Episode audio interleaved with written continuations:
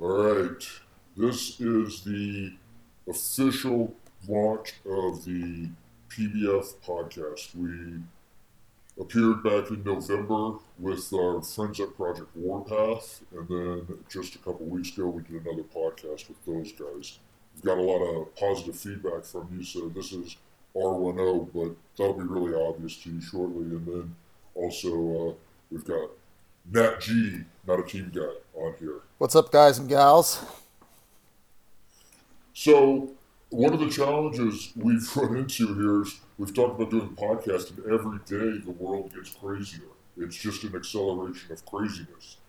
And uh, hopefully, by the time this podcast actually makes it, it won't be uh, too late for it. But I think a lot of the concepts and things that we're, we're going to be discussing here uh, really uh, kind of play into it. And one of the things that Nat G and I have been talking about is we want to maybe throw some more, like we're going to do a little blurb podcast for you guys. So maybe one day there's going to be an item that somebody on the page knows a little bit about, and then one of us will just kind of jump on and maybe throw like a 20, 30 minute blurb or whatever, maybe even 10 minutes. We can cover in that.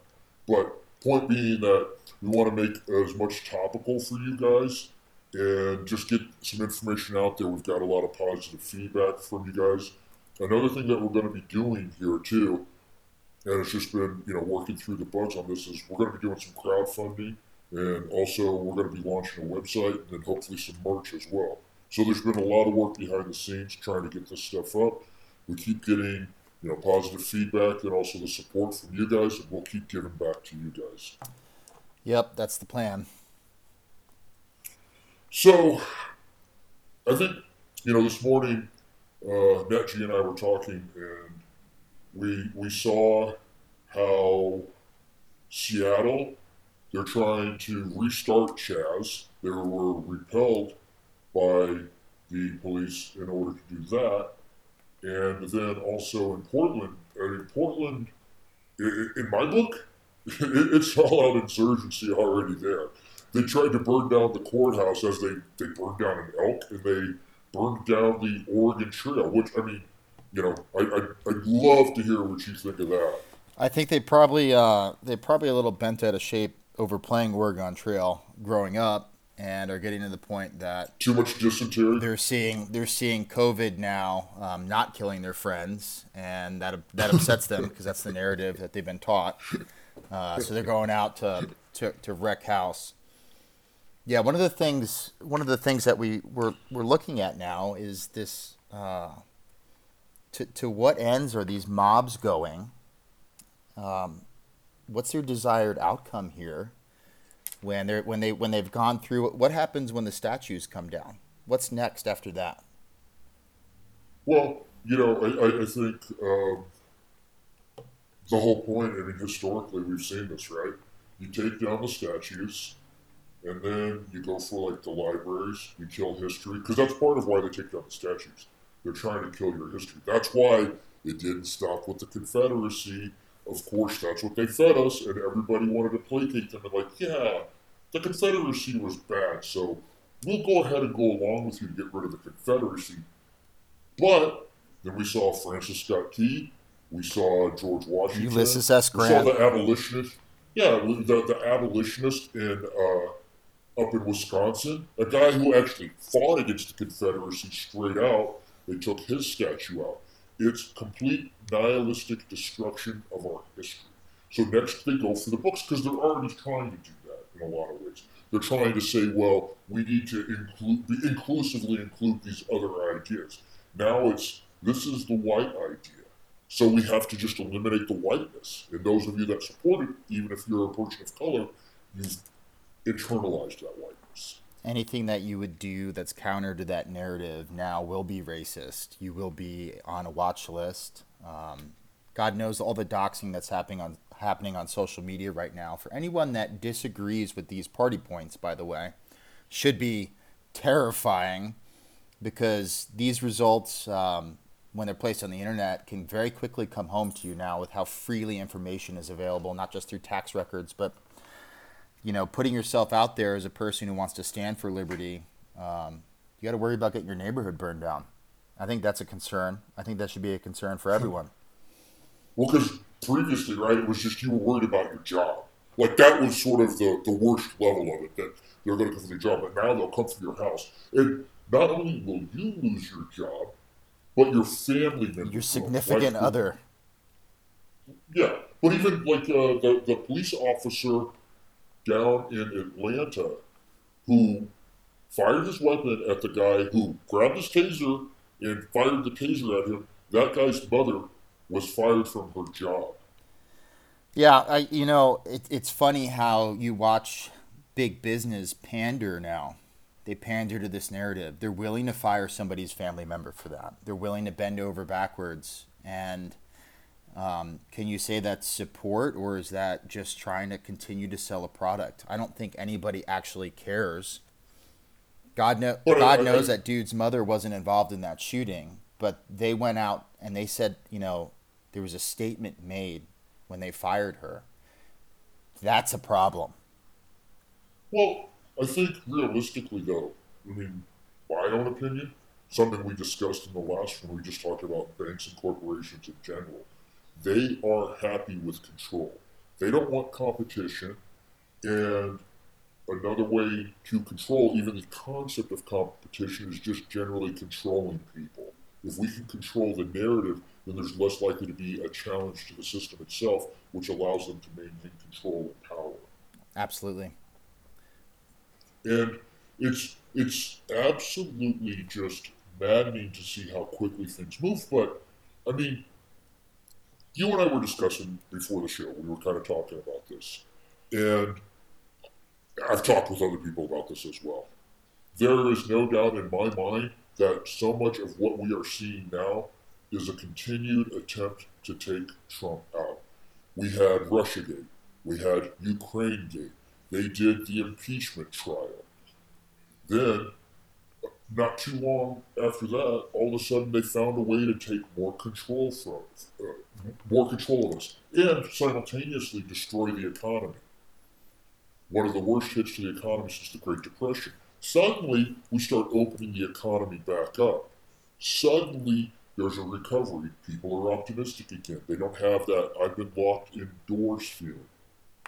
Suddenly, there becomes a right. And honestly, I think that the Marxist powers that exist in the structures of those organizations were looking for an opportunity. They tried to do it with uh, that um, Arbery down in, mm-hmm. in, Georgia. That one didn't work. Then they, there's Breonna Taylor. They attempted that one. This one, though, they had hard evidence of a police officer. This wasn't just two, you know, redneck boys on their truck shooting a guy in the neighborhood. This was legitimately police officers. They've got video footage of the guy's life slipping away. Yeah, what what, what what's interesting with the tie-in, um, it, it is the the division that they're seeking along racial lines. I you know I, I am curious. Are they building their metrics off you know this thirteen percent of voters? Is is that what they needed to push them over in their internal metrics? Do they need the race war along with the crashed economy? Is that their absolute? Because we all know that people vote along with their, their pocketbooks. That is, you know, the when you step into that booth, the, the undeniable truth is is that the majority of Americans are going to say, "Hey, is this guy going to take more money from me? Is this guy going to give me the program that I, you know, is is you know, people that pay taxes not to marginalize any groups, people that pay taxes care about. Not, not to marginalize those billionaires that have a tax loophole. Ex- yeah, exactly. The the billy, you know, the the top half, the upper crust class, and then the lower the lower crust. Everybody in the middle that's shouldering the burden.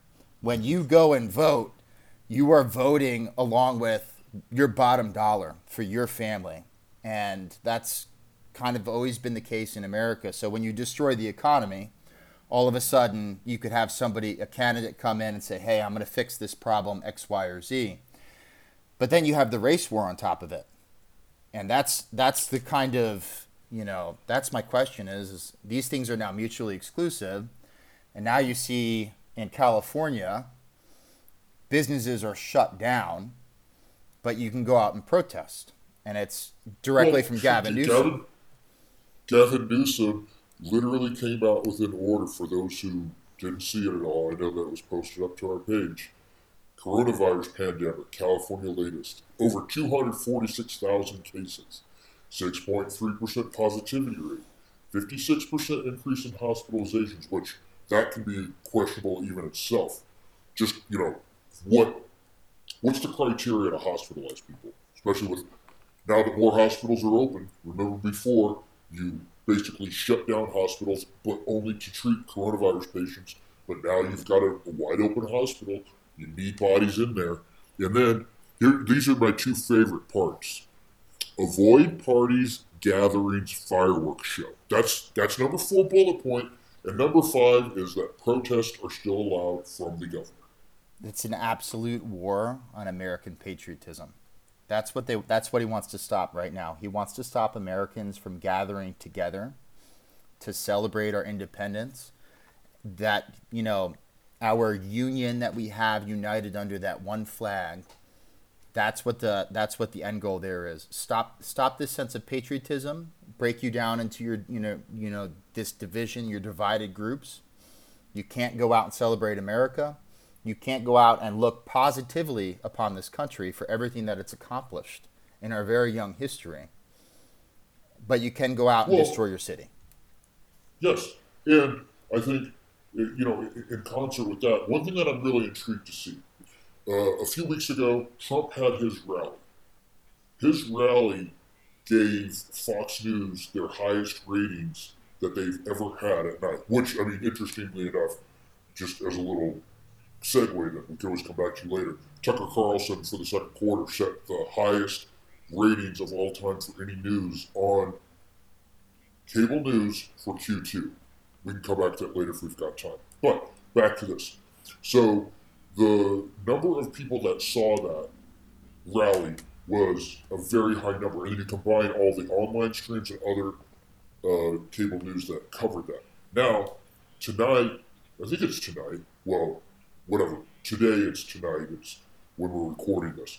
Um, he's going to be appearing in South Dakota to do a stand up, uh, stand up, a rally for America for the fourth, which is also very interesting because what did the New York Times do? They came out with an editorial talking about how that how, how we should take down Mount Rushmore. Let's let's Like- blow it up. It's on tribal ground. Um, everybody everybody's face up there is white. I think it's time that we drop a you know a daisy cutter on it. It's time. Well, it, it, it, and let's not forget too, two of them were slave owners. Regardless of the fact that everybody who was at their stature at that point had slaves, regardless of even Tom Jefferson, Thomas Jefferson's own aversion to slavery, nevertheless they were slave owners. So we must eliminate everyone that was slave owners that existed in America and England. Everywhere else in the world, we're going to go ahead and give them a pass even though the name slave comes from Slavs because they were brought over to Africa from the Arabs. Well, But we won't talk about that. well, we could talk about their huge foreheads and crooked noses, but you know, I might be, I might have some of that in my line. That's maybe where I get some of it. Not... Yeah. So Yeah, yeah. revisionist history. Let's go back and eliminate um, the the piece of America that we could look through these great men in history. That's progress. They made progress for their time. Now we are going to destroy that progress and that tale that we can teach from based off of the new lens of the 21st century woke culture, which is interesting because I consider myself to be woke. When I look back in history, I see decision points that men made with the knowledge that they had at that time, with the societal standard that was set for that time. And I don't judge them from my Twitter, Instagram, YouTube cat video perspective. I see what they took, I see their morality, and I've seen how we've grown to be an absolute beacon for the world. I mean, America, I said this before, America is fucking great. We came from some weird times. We went through some weird growing phases.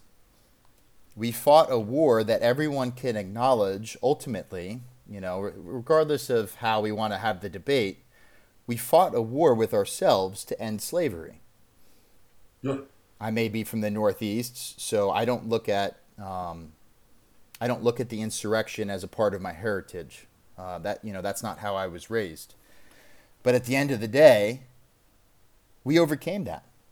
Now we're in a we're in a we're in a time period where you could walk outside with your transsexual boyfriend or girlfriend, however you want to define it, and the skimpiest of Maybe they're, outfits. hey, maybe they're gender fluid. Yeah, you could Okay. what, what, whatever they are that day. whatever you want to be on Tuesday, you can go outside and be that on Tuesday, regardless of your race, regardless of your income, regardless of your stature in society.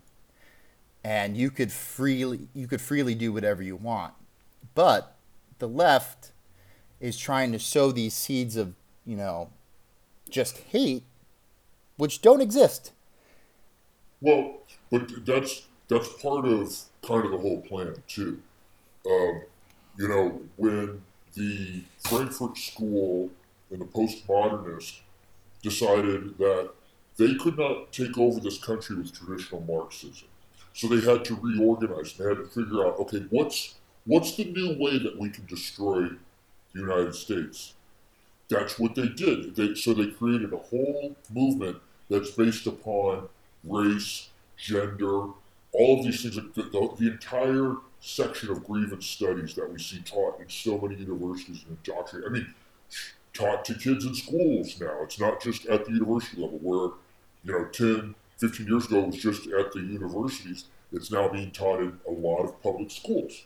And the whole point there is to create division. And what do we do? We, we keep going for that, whatever we perceive as that highest structure. So even at the whatever they consider to be the lowest levels, those people themselves, if they are one step above that person, they need to be broken down as well. So we got to create those divisions. We got to sow those divisions.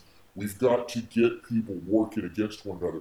By doing that, then we can destroy the United States, and that's exactly what we're seeing. I mean, how about having a black national anthem at the at NFL Oh, yeah. events in in terms of Yeah, di- I- I- division? I didn't even. so uh, I've got a buddy that actually.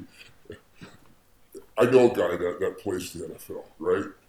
And he he's just flabbergasted himself at some of these things that are going on. It's it's crazy. And then okay, talking about the NFL with that to create the division, but then we also have the guy that was the coach at Oklahoma State. Let's let's talk about just football. What was football at one point? Football was the sport of men, right? It was where they gathered together on Sundays after they went to church often. Then they'd come home and they'd watch the game. The games didn't start till, you know, late in the morning, so they had time to go and do the church with their family. Brunch. They could come home, they could. Yeah. Well. That's another thing, too, that they've kind of really pushed out there to replace church, right? But then the guys would sit around and watch the sport. And so what are they doing? They're just trying to tear the fabric of the sport and destroy it from the inside now. You've educated these people in the universities to think that these are the right things to do. We must appease the people who have a grievance with these sports now at the lowest level again. And ultimately, you make it so it's become something that's just, I mean, it's unwatchable at times now. You know, you've got the woke commercials that appear in it. You've made the sport barely even football anymore because you can barely even touch the other players half the time. And you've mixed in this just Well, ridiculous religion of the wokeness. what's what's the end goal here? Do they would they like to segregate stadiums? Is is that because when I see when I see something competing with the, you know, and we'll call it for what it is. Now it's going to be competition with the national anthem because they're saying that the national anthem is racist. When I in, Yeah. when again when I see when I see personal liberty for every every human being, regardless, once again, regardless of what gender you are that day, what race you are, how that's the blanket of freedom that every single American has under that flag. Now we're going to have something that is going to segregate a class of people based off of the color of their skin. It's new segregation. Oh, absolutely. I mean, there's absolutely new segregation, which is absolutely to put us put us against one another. Shouldn't it be illegal? It's- I feel like that should be illegal. You know, I thought we, I could have sworn Well, we had it- it- equal it once opportunity laws. We, we had laws that said, hey, there's no way that you're going to segregate anyone based off of race or gender. Like that's not, that's not something that we're going to do. And I'm, I'm not going to just talk about because I, you know, how we personally believe about the mental illness in relation to, you know, the fluid genders. Sep- separate issue for a separate time. We'll just we'll, Yeah, we'll just say in America that you could be whatever you want to be. Now you're going to have a private organization that's going to create segregation based off of racial lines, and it's going to be in competition. You you lose your American identity, right? You lose your identity regardless of you know what walk of life you come from. You lose your American identity, and now you get your race identity. Well, you know, that's one of the things that I found really interesting. I don't know. Um, there was a video that we posted. It was from uh, Marcellus Wiley, um, and uh, what was it? The Speak for Yourself, uh, the official thing like that.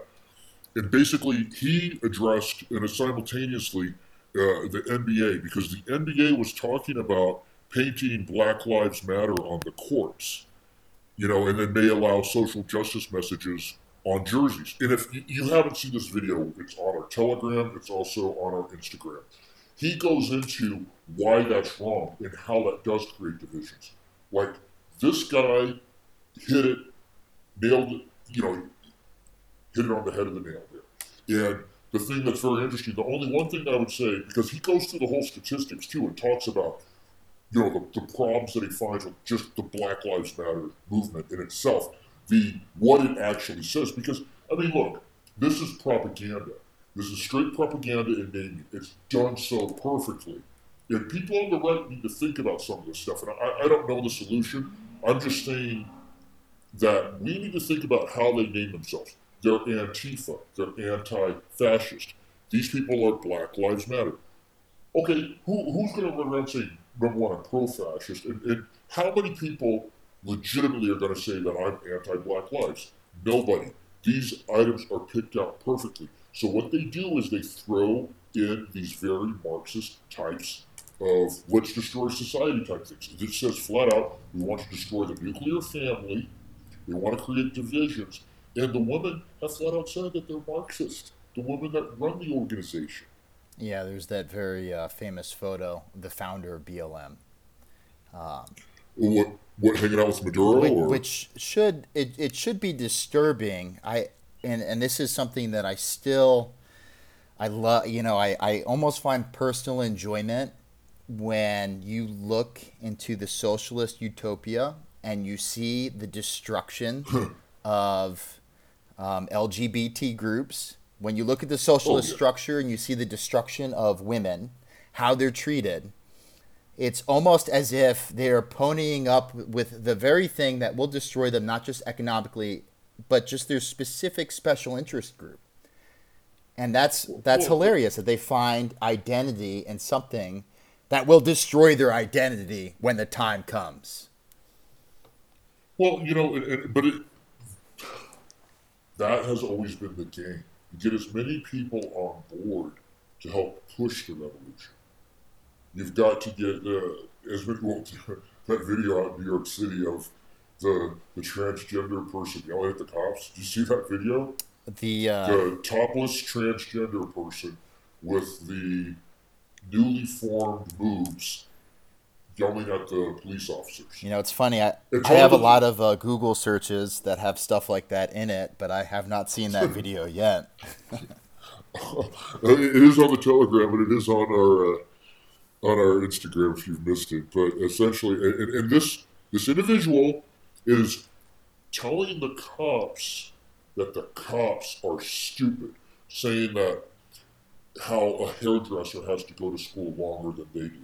Never mind the fact that in a lot of police agencies, they do have to have a college degree. You know, it's it's that ignorance. But then, I mean, what, what's funny is it's it's a it's it's a new class warfare as well, right? You've got these people who are college educated talking down to these other people because they think they're better because they're not educated. Which doesn't that go entirely against the concept of Marxism? It, it, it is going to uh, it's eventually going to come to a head when their true colors come out. And then you're going to have a group of revolutionaries that are going to be pissed off and angry and they're going to be motivated. And they're going to be um, they're going to let be left on the outside. And that's and that's when you see total destruction. That's when you see that well, that society if, if they're not able to control that power you're just going to see people getting shot in the street. Oh, homeowners are going to get shot in the street well i think there'll be some of that but i think as well what you're going to start to see too is how they cannibalize one another as well. Because the, simultaneously, the ones who aren't really pro, you know, like they're kind of on their side, they kind of like the idea, but they, they think it's going to be the, uh, they think it's going to be Sweden instead of Venezuela, right? Or even, you know, the Bolsheviks, right? It's, it's going to be the nice type thing. Nah, man, they're coming for you, and they're going to start picking off the easy targets. And those of you that helped promote this but you really weren't quite revolutionary enough, you're gone. Let's give it to them. This is this is my uh, not a team guys, not a team guys view. Let's give it. Let's give them Seattle. Let's uh, clear out everybody there that's a business owner. Um, let's let's remove their you know the money access. Let's let them set it up. Let's because it, it has to go somewhere. It has to go somewhere. Well, but, but but they did. You know, and that was what was interesting.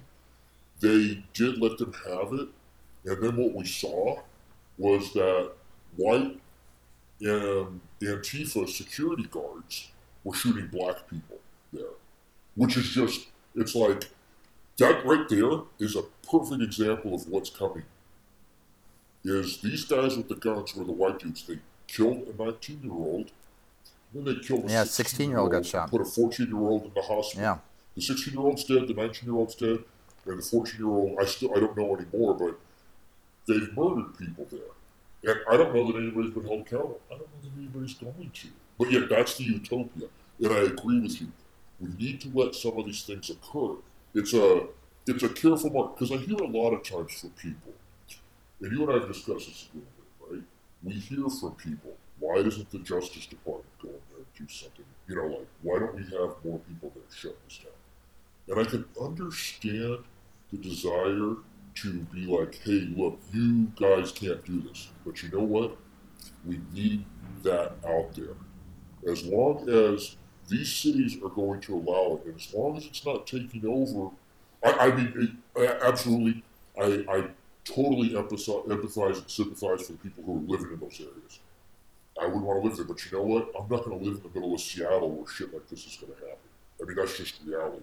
I've made that choice. I don't. Well, I don't know what power they have to fight back. I can only imagine well, if I was if I was sitting in their shoes at any single point in time. What can you do to fight mob mentality as a normal citizen? I, is there a counter militia that's not you know could you get a could you get a militia together that's going to say hey we're going to defend our block look at how we've doxxed people that go outside and they defend their house the pink pink pink polo man with his wife out there with his Dude, with his Bushmaster. God knows, I, I, I bet you he doesn't know how to shoot it. Good on him, though, for going out there and saying, "Hey, you're not going to come burn down my house." Did you did you hear what happened yesterday with them?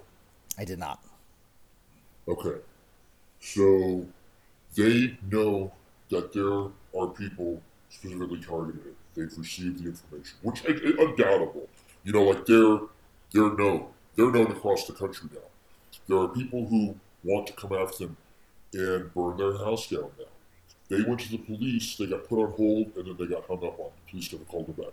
They tried reaching out to private security people in the St. Louis area. Asked the private security people, would you come help me defend my house? No, we will not. And we recommend that you leave now. That was the private security. How insane is that? How insane is this? Because that the bowing the mob type thing that we're seeing there is also why Gavin Newsom part of why, I mean, it's, it's a mix, right? Part of why he's battling the mob out there is because they're not going to say no, right? They're not going to listen to you. If you say you guys can't go out and protest, they're not going to listen, right? Simultaneously, it also helps to keep the virus going at whatever level the virus is going. Well, you know, Gavin Newsom signed a billion dollar contract in the beginning of the COVID madness for masks, right? We all know that. Yeah. Public, public, freely, freely public information. Uh, masks come to the United States. They test them and they don't block COVID 19. The masks are not certified to do anything. And now you have a mask order in the state of California that says, hey, you need a face covering. It doesn't matter if it's a T-shirt. Uh, I'm gonna go get a, a beekeeper uh, hat. By the way, that's uh, that's my goal today. After I went to the gym and I was told I had to have a mask on the whole time, so I'm just gonna go. I'm getting my beekeeper hat. I'm gonna be I'm gonna be rocking that. Um, Bro, bro, if you do do that, you must send me the photo. I'm probably gonna be in the news when I get my ass beat by the crowd of uh, COVID haters or COVID lovers, Or, or, or, whatever it is. or, or, the uh, the beekeepers of America that will rise up against you for insulting them by wearing their their tribe's mask. But yeah, so so you have the ability, you have you have the reins of the government. You've just signed your billion dollar contract, um, which God knows that somebody should look into that when the time comes to Gavin Newsom and all of everything that he's tied to. But but you're not really preventing the spread um, with your T-shirt. So you you need an actual medical mask to do that, and I haven't seen a single one.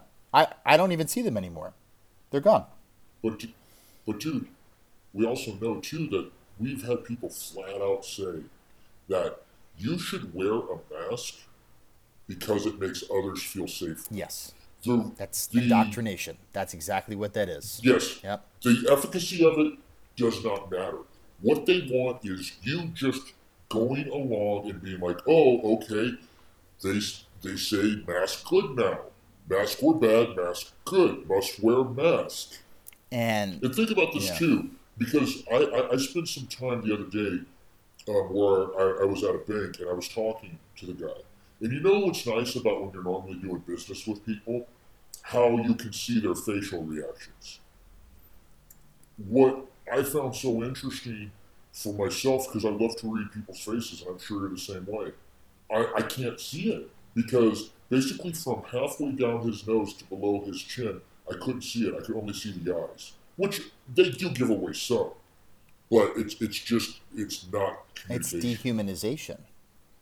Absolutely. And it's working. And I mean, I, I would hate to be single right now.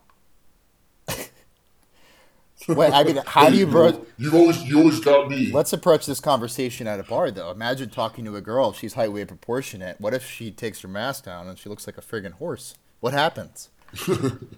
Well, I guess you better buy some hay Yeah, well, I've never had that problem before. or some oats. Okay, Antifa. Keep it handy. Antifa in Seattle. So we have we have this momentous uh, time in our history. Uh, we we have this movement that is going on, and there's no end in sight. There's no end. the The only end game for them is going to be uh, to submit. What do we do? What's what what is it that we are going to do to stop this? You cannot reason with these people. I don't think the federal government could step in because the second the federal government steps in, you have your attachment to Donald Trump. If he touches it, that's going to unite them more. It doesn't matter if it's right or wrong. We've got we- we've gotten to the point to where this movement has become so advanced in America that there is a militant force that's actively fighting on our soil. Well, absolutely. I mean, they on Wednesday, the Seattle police announced as they were shutting down Chaz that there were people going around in unlicensed vehicles. They're wearing armor and they're handing out weapons to people. And then somebody messaged us, a police officer from Northern Virginia. I don't know which city. I'm assuming probably D.C., but you know, region. But I don't know exactly. But he saw the same thing there. So we know there's this organization that is occurring. We know that there's these various elements. One of the things that was I was I, I was demoralized a bit. I'm going to admit to you, man. When when I saw so much of the things that were going on, and nothing was really a response to a lot of it, I was demoralized. And you know, I, I remember I was watching on TV the night where they tried to take down Andrew Jackson's statue, and that's right in front of the White House. And when I saw that happening, I was like, they're not going to do anything about this. I was just, I, I was flabbergasted by that. However, they moved in. They protected that. The guy that was responsible for the ringleader, whatever you want to call him, trying to pull that down, was arrested yesterday and faces a litany of charges. They are doing this very law and order, and they're pulling these people down. In addition, the DHS has a an elite unit. I don't know exactly what to call it, but they have been deployed across the country. We saw that last night in Portland because the Antifa Black Bloc tried to burn down the federal courthouse. We saw the federal agents come out and take that individual in. Oh yeah, that was a good And- video. That was a good one. Well, and, and, and they announced that they were doing that at least, I think, in, D.C., in Seattle, and Portland. We know for sure that they've deployed. We don't know where else. But I think that, especially for me, to see some of these type of things occur, and like you said, yes, it was a good video. But to know that, okay, there are specific limits. Like, we're going to let you in the city destroy your. You can do whatever you want to your city, but our federal, whether it's a, a federal monument or it's a federal uh, building itself, there are people there that are going to protect it. You know, I'd like to see. Uh, I'd really like to expose a lot of the foreign influence that's in this movement because that might be something that we're able to do to dismantle it. And and when, when I say dismantle, we we got to take the wind out of their sails, and that's you know a problem that I'm sitting here and I am also. Uh, I'll just I'm I'm depressed about it. I don't like to see America like this, and it's not because I like Donald Trump, and it's not because I like to you know my prosperity. It's because I like my freedom and my liberty, and it's something that a lot of us have fought for for so very long. And then you see you see things where uh, it, it's kind of funny you bring it up. Groups of individuals that are organized that are providing arms and training to these insurgent forces. It sounds very familiar to me. Mm-hmm. I feel like I've mm-hmm. done it mm-hmm. before in some different oh, places.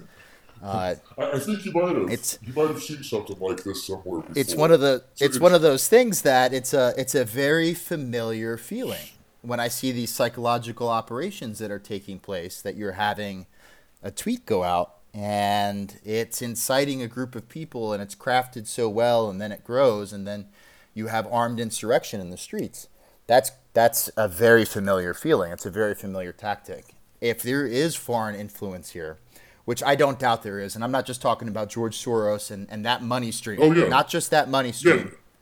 there's there's a, there's enemies to America that are looking at us right now that are just licking their chops. How can we keep this going? How can we get in there? Absolutely.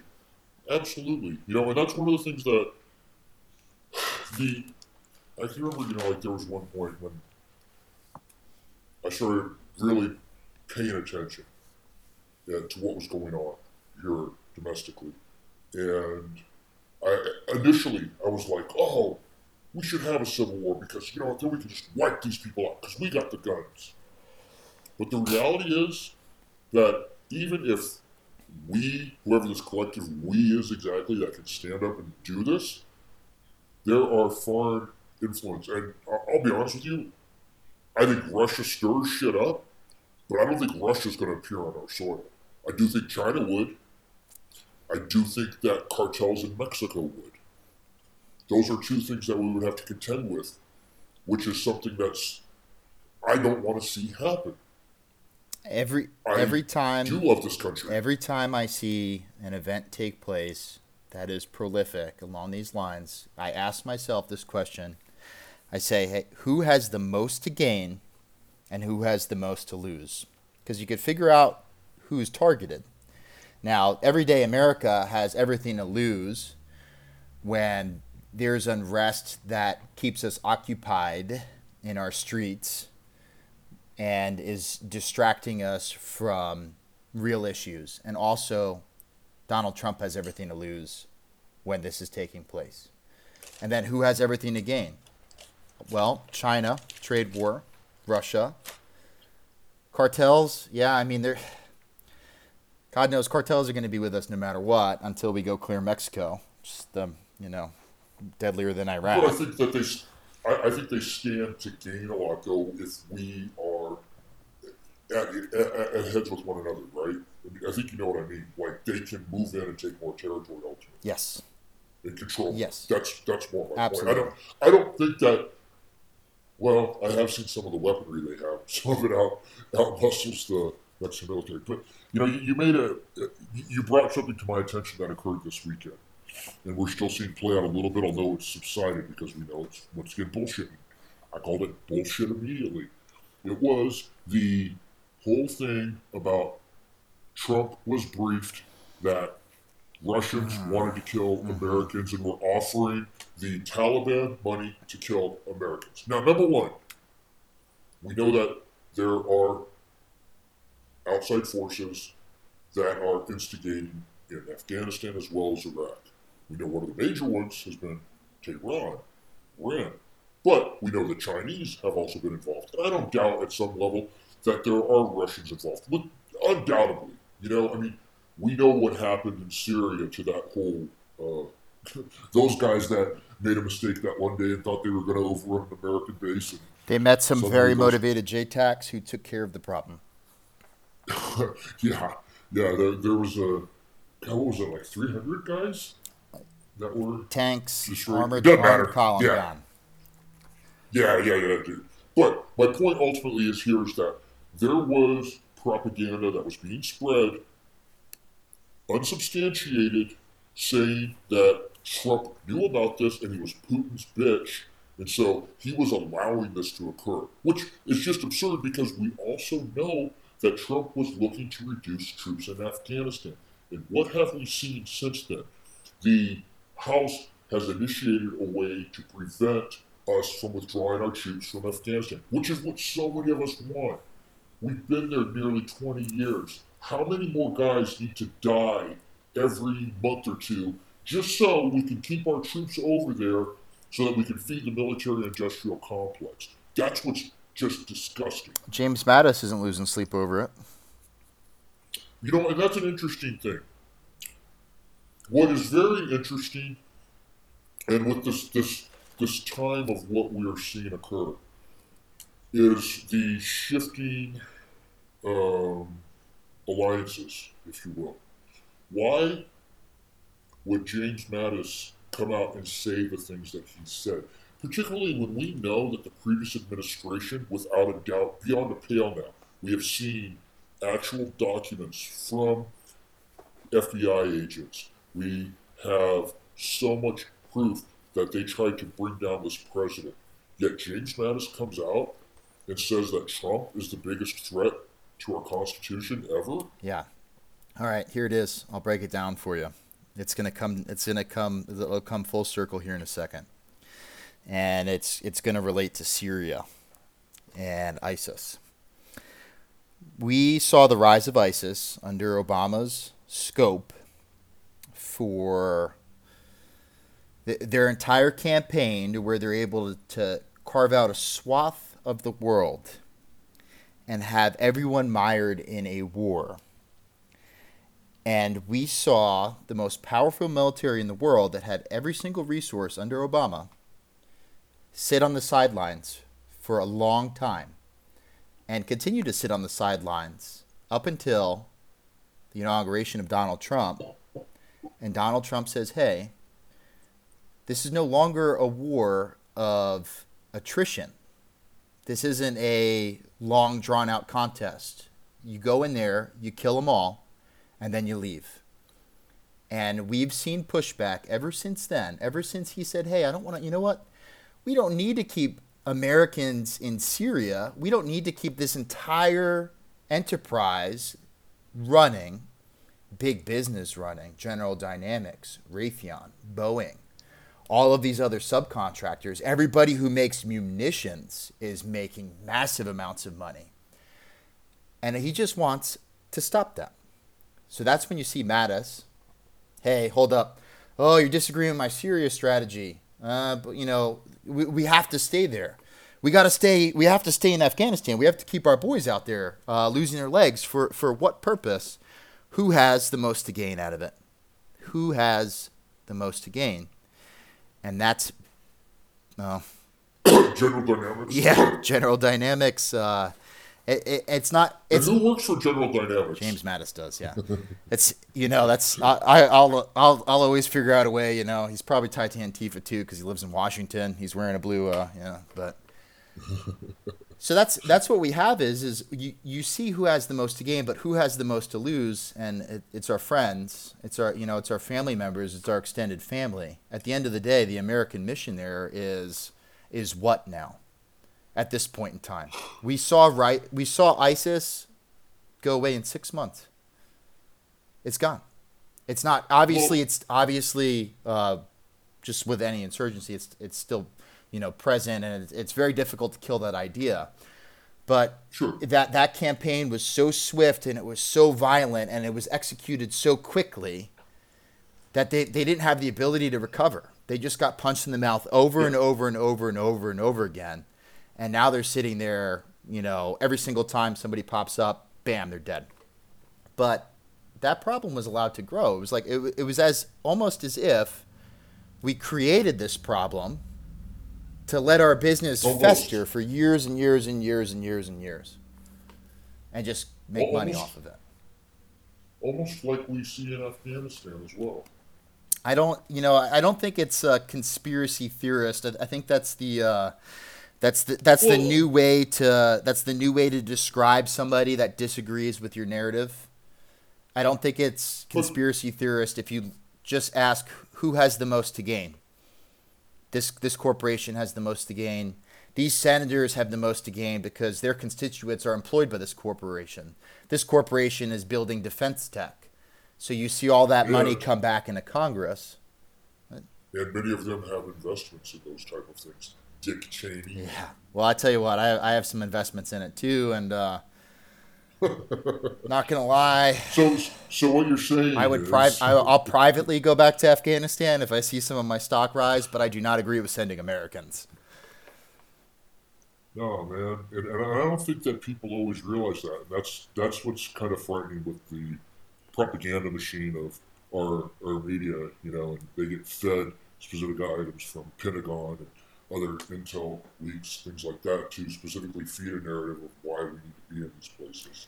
Regardless of if there's anything supported, just the juiciness of something might be somewhere is enough reason that we should be. There. I examined the New York Times leaks. I looked at the scope of, um, let's just say the general classification of that leak. If, and you know, not talking as a U.S. government employee, past or present, I'm just going to say that if that information was derived, it was derived according to them through human sources and through detainee interrogation. If that information was leaked to the New York Times, we got a, a massive problem. The level of classification with a foreign government it, it's beyond whistleblowing. There's no whistleblowing protection for a leak of that magnitude, especially considering there's no whistleblowing. It's you're, you're not whistleblowing for any one purpose because we, we we're looking at we're looking at leakers now in a positive light. You look at your Snowdens, your uh, Liberty, whatever the hell that girl was in, in Georgia. We we look at them as in a positive light. Uh, there's no whistleblowing there there needs to be uh, a public hanging. That's well, treason. But but what's interesting too about some of that leaking as well is that some of it appears to be coming through the United Kingdom, which brings a whole different level of what we saw already. Where did we see something come from the United Kingdom before? Oh, that's right. The Steele, the Steele dossier. dossier. Interesting. And Christopher Steele has been entirely discredited, his dossier. He also, it was like March or April, testified to how much uh, member of Victoria Nuland, I think, and uh, some people in the FBI were basically helping him to come up with this narrative. Which, honestly, bro, because of all the things that we have seen come out during the pandemic, the shutdown, all these things like this, so many key pieces of evidence pointing back again to what the Obama administration was running against Trump. I just can't help but feel like there's a reason why these things keep getting pushed out. We're Let's create as much chaos as possible. we're definitely let's deep dive that. We'll do that. That'll be podcast number two. Let's deep dive that. Um, yeah, that's that's yeah, that's, multiple that's multiple different layers there but but but in talking you know this on this on the same lines um, america's got a problem with that right now no not a single american sat back for a second and said hey maybe this information isn't something that we need to be sure if it's true well, dude, it was so funny though. When I first saw it, I was like, "This is bullshit." You know, like this is so stupid. I, I could see, you could see the playbook, right?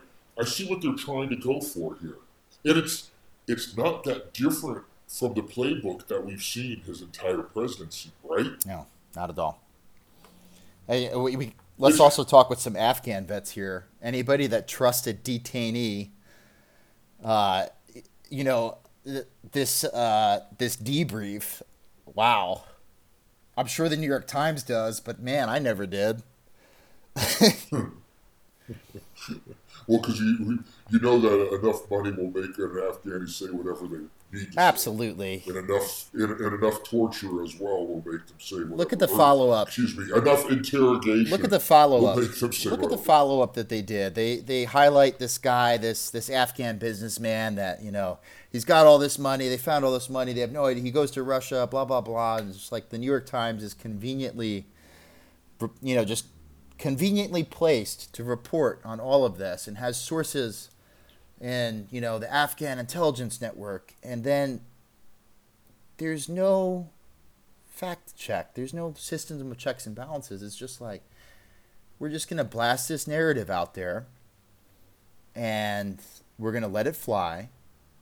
And it, it if it is true, there's a problem, and if it isn't true, there's a problem. But there's no control of the information. That's Well, there- that's my biggest problem. There hasn't been for a while. I mean, the the whole idea of the media nowadays is to make money with the most inflammatory type of thing possible. You know, and you get that joined together with the fact that there was a complete uprising at the New York Times recently because Tom Cotton had an op-ed. Because Tom Cotton had an op-ed that was one of the most egregious things the New York Times has ever done. Never mind that they allowed pro pedophile opinions, never mind that the Taliban was allowed to write opinions in the New York hmm. Times.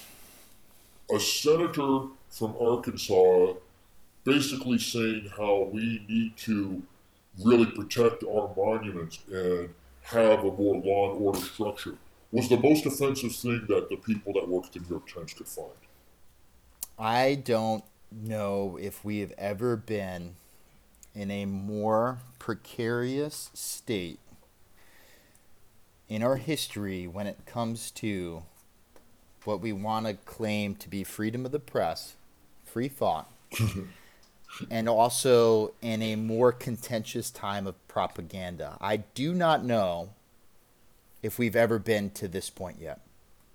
I, I don't think so because I mean the the way that we can spread information now makes this that much worse, and it just exacerbates the whole problem, and it feeds itself and it grows.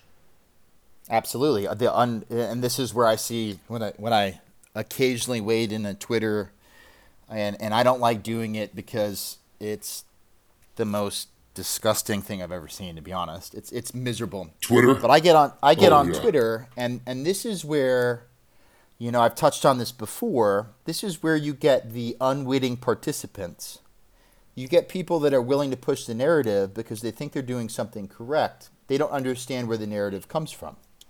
So you have your little you have your little Twitter followers and it just grows, it exponentially grows. It's a you know, it's a little bit like the telephone game too, where some something else will be added in here and there. That's a big problem in America because no longer do we have uh, a, a group of people that's willing to look at a problem set objectively or examine facts or data. They just hop on Twitter and their mind's made up already for them. Well, you know, and that's what I find so often. Because, you know, it was like earlier, I, I, I put that post up there because of. Let, let's talk about how easy it is to make up people's mind and how easy to propagandize. You've touched on here, and this touches on what I posted earlier.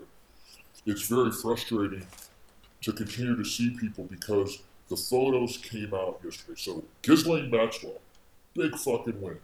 She was arrested yesterday. Finally. And from everything I can tell, she'd been monitored for a while. They were just dotting their eyes, crossing their T's. However, we also know that the former uh, lead prosecutor, uh, deputy attorney general at SDNY, was inhibiting the investigation to her, which is a whole other interesting topic we might want to uh, think about. But you know why? The, the oh, we, whose we laptop does but, he have? Yeah, totally. But let's let so once she got arrested, the the propaganda people immediately start putting out the photos of Donald Trump and her were together. Oh, why were they together? How salacious. Unfortunately, or fortunately, if you will, however you want to view this, Trump used to run casinos. Trump has been a real estate man. Trump was a TV personality. You know, like he was always bombastic. How, how many times did he appear on Howard Stern? You know, it was always great to have him on there. People wanted to be around Trump. Rappers would write rap songs yeah. about Trump. Yeah, absolutely. Um, people wanted to be in photographs with him because being if, if there's a photograph of Donald Trump and you get next to Donald Trump, you are going to get some elevated status with that. That's the way the game's played. However, now they're just selectively doing that, which, again, you know, kind of what I was talking about before. It's absolutely hilarious how many black organizations were so happy with Trump until he ran for president. How many rappers were happy with him because he was, you know, the, the gangster with all the money, but he also he was a guy who did a lot to help out black organizations. You know what I yeah. he was given awards. You know what I just found out? I just found out about the you know the history of Mar-a-Lago. I just found out that one of the reasons why Trump was um, Trump received a lot of pushback in the West Palm Beach area was because his club, when he bought that and established that club, it was the first club that was willing to accept minorities and Jews into it the first one. Now you go to the area and you, you drive around because Epstein's ranch or you know his house is, you know, three blocks away, and then you realize that the uproar in the area was because they were letting all races, you know, join the club, yeah. and that was that was one hundred percent Trump's doing. And then all of a sudden, yeah. you come back and you know now he's the president. he's the you know the the most racist thing since uh, Nathaniel Bedford Forrest, I guess. I guess, it, I guess maybe he's worse than Nathaniel Bedford Forrest. Honestly, he's probably worse. Well, and that's and that's just the, the, the amount of propaganda that we have lobbed at us every day. It's painful. You know, like I think for for you and I, we can often see it because we know how to differentiate it at times, and and I, and I like to hold myself accountable too. You know, I like to say to people like, "Hey, tell me, am, am I completely off base here?" You know, because I want to judge these things. But to say even that Trump is anti-Semitic when his daughter is married to a Jew and the guy has had the ability to provide massive amounts of input into the administration. And, and I mean, come on, dude, he, he moved the embassy yeah. to Jerusalem. it, it, it's just, it, it's baffling to me how people will just believe the immediate lie. And then the media will repeat the immediate lie, regardless of actual actions the words are what people listen to. Well, that's that's what the problem that we're we're facing now is is that data, when obfuscated um, from the media, data is no longer um, data is no longer relevant. We could see that statistics statistics are no longer relevant in America. Hard data is no longer um, relevant. It's how you feel about that data, and if you disagree with the feeling, uh, you're a racist or you're a bigot or you're a nationalist or you're a fascist. Um, I and maybe all of them at the same could time. you imagine being a statistician? What happens if you're a statistician? What does that make you? Are you the ultimate racist? Are you the ultimate, you know, Nazi? I don't get it. I, it's sad. It, it, it it's sad to the point because I I feel, I feel almost this sense of sorrow for the the blind left. I feel this this sense that they are uh, being held against their will, and they're almost this. To anybody who listens to this that has different views, I don't think that you're a zombie. But I look at a lot of these people as if they are under total mind control and they don't have the ability to think for themselves. And I feel bad for them for that because you know what? I look at every single issue every single day, I remove my internal bias and I examine data points to make decisions. Yeah. And I don't think that exists in America. I mean, how do you how do you teach that? You should be able to teach Well, it. We should be able to say, "Hey, you, you got to remove your you got to remove your bias, you got to remove your institutional bias." I think you see it in in a lot of places, but then in others you, you just don't. And and now I see the the zombie army, and the zombie army is scary because they're arming themselves Yeah. and they're burning stuff down and they're destroying local Yep. economies. And I and I mean, look at Minneapolis. Look at look at that. Not, not only destroying the economy, but also removing a police force, which the police force is going to protect black lives.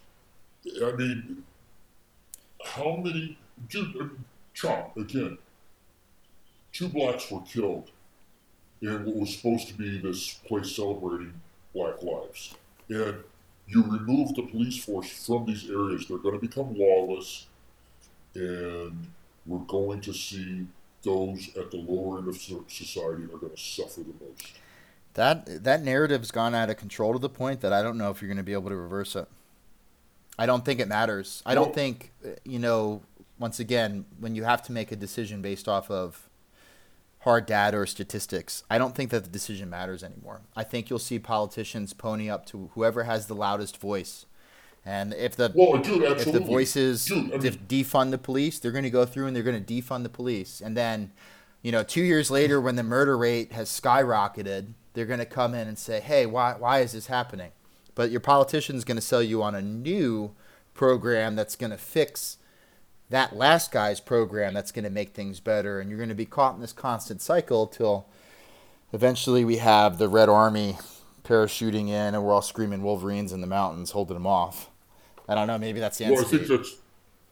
Well, I think that's interesting. I think we should probably wind this down too pretty soon here too, because we don't want to overwhelm with too much length for you guys. But I think that we saw that there was the senator from Indiana the other day. He had gone out and basically he was he was talking about how he was going to, you know, implement these defund the police things, and he went on Tucker Carlson show and basically lied. Basically said like these fraternal order of police were behind him, all these things, in order to move what the BLM people are, are, are calling for. That we need to defund the police and, and implement these community groups, which probably in Minneapolis means Sharia law. But anyway, luckily enough, this guy, his feet were held to the fire, and I'm not sure where he's at now. But we're starting to see more of this coming from, which is so disheartening. We're seeing what I think many listening to this, and you and I, we were, we were, hoping that people who call themselves Republican are going to be standing up for law and order, but they don't. They just go along with the loudest voice saying, which I think means people have asked, and I'd like to just kind of state that here. We need to make our voices heard louder. We need to, when these people, when these politicians are saying things we don't agree with, and I don't care if you agree with, if you're listening to this and you don't agree with what I say, I don't care if you go and you- see something that I may agree with, Go to your politician and tell them that. Make your voice heard because right now, the dregs of society in a small percentage that want to destroy this company have the company country, excuse me, have the loudest voice. We need to make our voices heard. Well, they have the reins of social media, so they have the ability to suppress the counter narrative or the facts, or however you want to define it, uh, in the name of hate speech or inflammatory content. So, absolutely, um, getting your voice heard, not, not just getting your voice heard, I think standing up and having the ability to, you know, there's a lot of talk about the silent majority in America, um, which I'm counting on because you don't see people screaming down Antifa in the streets. Uh, th- those people that do go there to, you know, counter protest. I think that it's important that Americans actually start to stand up and say, hey, just have your protest. Don't counter protest. Have your protest. Get out there and say what you do support. This isn't, yeah, exactly. I haven't you I haven't seen these massive crowds of Republicans going out and burning shit down, or you know, conservatives, or however you want to define it. Is, well, let's think about this too. During the lockdown, there were individuals who did go out and protest peacefully to open Church. up these states. Open up and business. They were, they were, yeah. they were labeled as terrorists because they were going to kill grandma because they didn't have a mask on and they were out here doing this stuff. Why aren't they at home? Suddenly, that narrative. Yeah, you have the you have the uh, the state of Virginia with the extremely peaceful um, Second Amendment protests that took place with uh, Blackface Northam, and he, well, you know, the way that they set up for that was insane. They had the they had him all bottlenecked, they had him caged in. Yes. They were ready to friggin' they were ready to go to war right there. Not a single thing happened. Not a single thing took place. But standing and they cleaned up after themselves. Yes, they did. They didn't. They didn't pull statute. Not a single one down. But no, I you know standing up and saying, hey, you know, th- this isn't right. I we'll, we'll kick it on another podcast, but I, I tell you what, if, if we get force-fed mail-in ballots, I'm going on the offensive, and I and that's not a not not necessarily a threat, but I think Americans, if that takes place, I think we got to turn out. I think we got to turn out bigger than anything that we've ever turned out for before. I mean, if we're dumping tea over uh, a 3% tax in 1775, if that's what we're doing, we need to be alarmed when we're getting force fed mail in ballots. and I think it's just, we, I, at least personally, I've come to this, my belief and I don't know if you agree with me, but this election really is like a do or die moment. And I don't know four years from now if we're going to be in the same situation. I don't know. But I really do think that if if Trump loses, man, and, and, and I've tried really hard, I'd like to state, state this, I've tried really hard not to be too over the top political, but I, I, just can't help but say this right now because I see people talking about, you know, oh, we should vote for the Libertarian candidate or whatever because they stand more for it. Okay. You know what?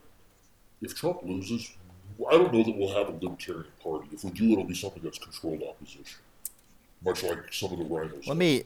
But this country will. This country will not exist. I wasn't. Listen, election. I. I'm gonna. I'm gonna come out and say this. People are gonna laugh at me. I wasn't scared if Hillary Clinton got elected.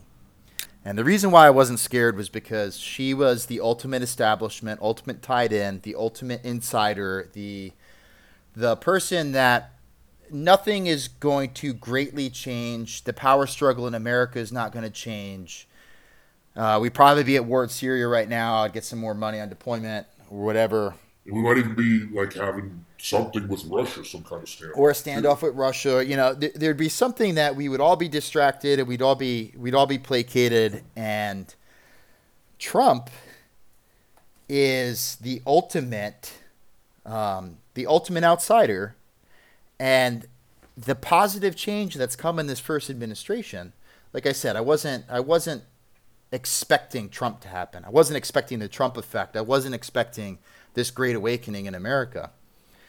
So I am deathly scared if Joe Biden gets elected. I wasn't scared of Hillary. Well- I am. Where are we at now? I'm scared. You know, dude, like I, I- wasn't looking forward to her being president, but I just assumed it was a done deal. I'm not gonna lie to you, dude. I, I remember though uh, that night watching and talking to friends, and as I was seeing these things happen, and I was like, "Is this really happening?" You know what I mean? Because I, I bought a lot of it. I was like, "Yeah, it would be kind of cool if he won." Just at that point, I was more like, "Be a nice f you to Hillary if he does win." You know, like that was Absolutely. how I was looking at it. I was just like, uh, that would just be hilarious if he won. And knowing that she did destroy the uh, the hotel in New York City when she lost is Yeah. so great. But at, at the end of the day, I, I did not think she was going to lose. I was like, man, this is going to suck, but we'll, we'll figure it out. You know? You know, well, but this is something so but different. now, what but now, but now, what you're looking at is is is you're looking at the possibility that um, the counter narrative or, or being a Republican or being a registered Republican could get a target on you on, on your back now, and you could lose your you could lose your job, and you could lose your and and all of a sudden now we're going to slip into something that. This, this didn't exist five years ago when Hillary and Trump were campaigning against each other. Now we're in an environment post COVID with a crashed economy and, a, and a- an economy that's doing very weird stuff. But now we're in an environment that I'm scared shitless. I really am. Where do we go, Montana? You know, like what? I know, dude. I mean, because that's honestly, you know, I, I, I these are things that I think about. That's why I like to say to people too is that you, you need to get out there now. You really do. And if if people want to know what I think about the libertarian candidate, yeah, I think she's all right, but there's no way I'm throwing my vote at her. And you know what? Call call me whatever you want for doing that. Um, and, and at the same time too, get to know your neighbors, build your community and get out there somehow. And I- I don't know what it means. I don't want people out there violent protesting from the right because we know what that's going to bring. But get out there non-violently and get your voice heard. yeah, absolutely. I'll be out there with you. I know you will be. Um, Right let's bro. do it, uh, guys. I appreciate you for tu- for tuning in. We're gonna kick some more stuff. Yeah, thanks. Super stoked. Yeah, definitely. Thanks again. Yeah, yeah, yeah. Thanks for all your support, guys. We'll, you guys support us. We'll keep doing what we're doing. All right, Have a good one. out here. Out.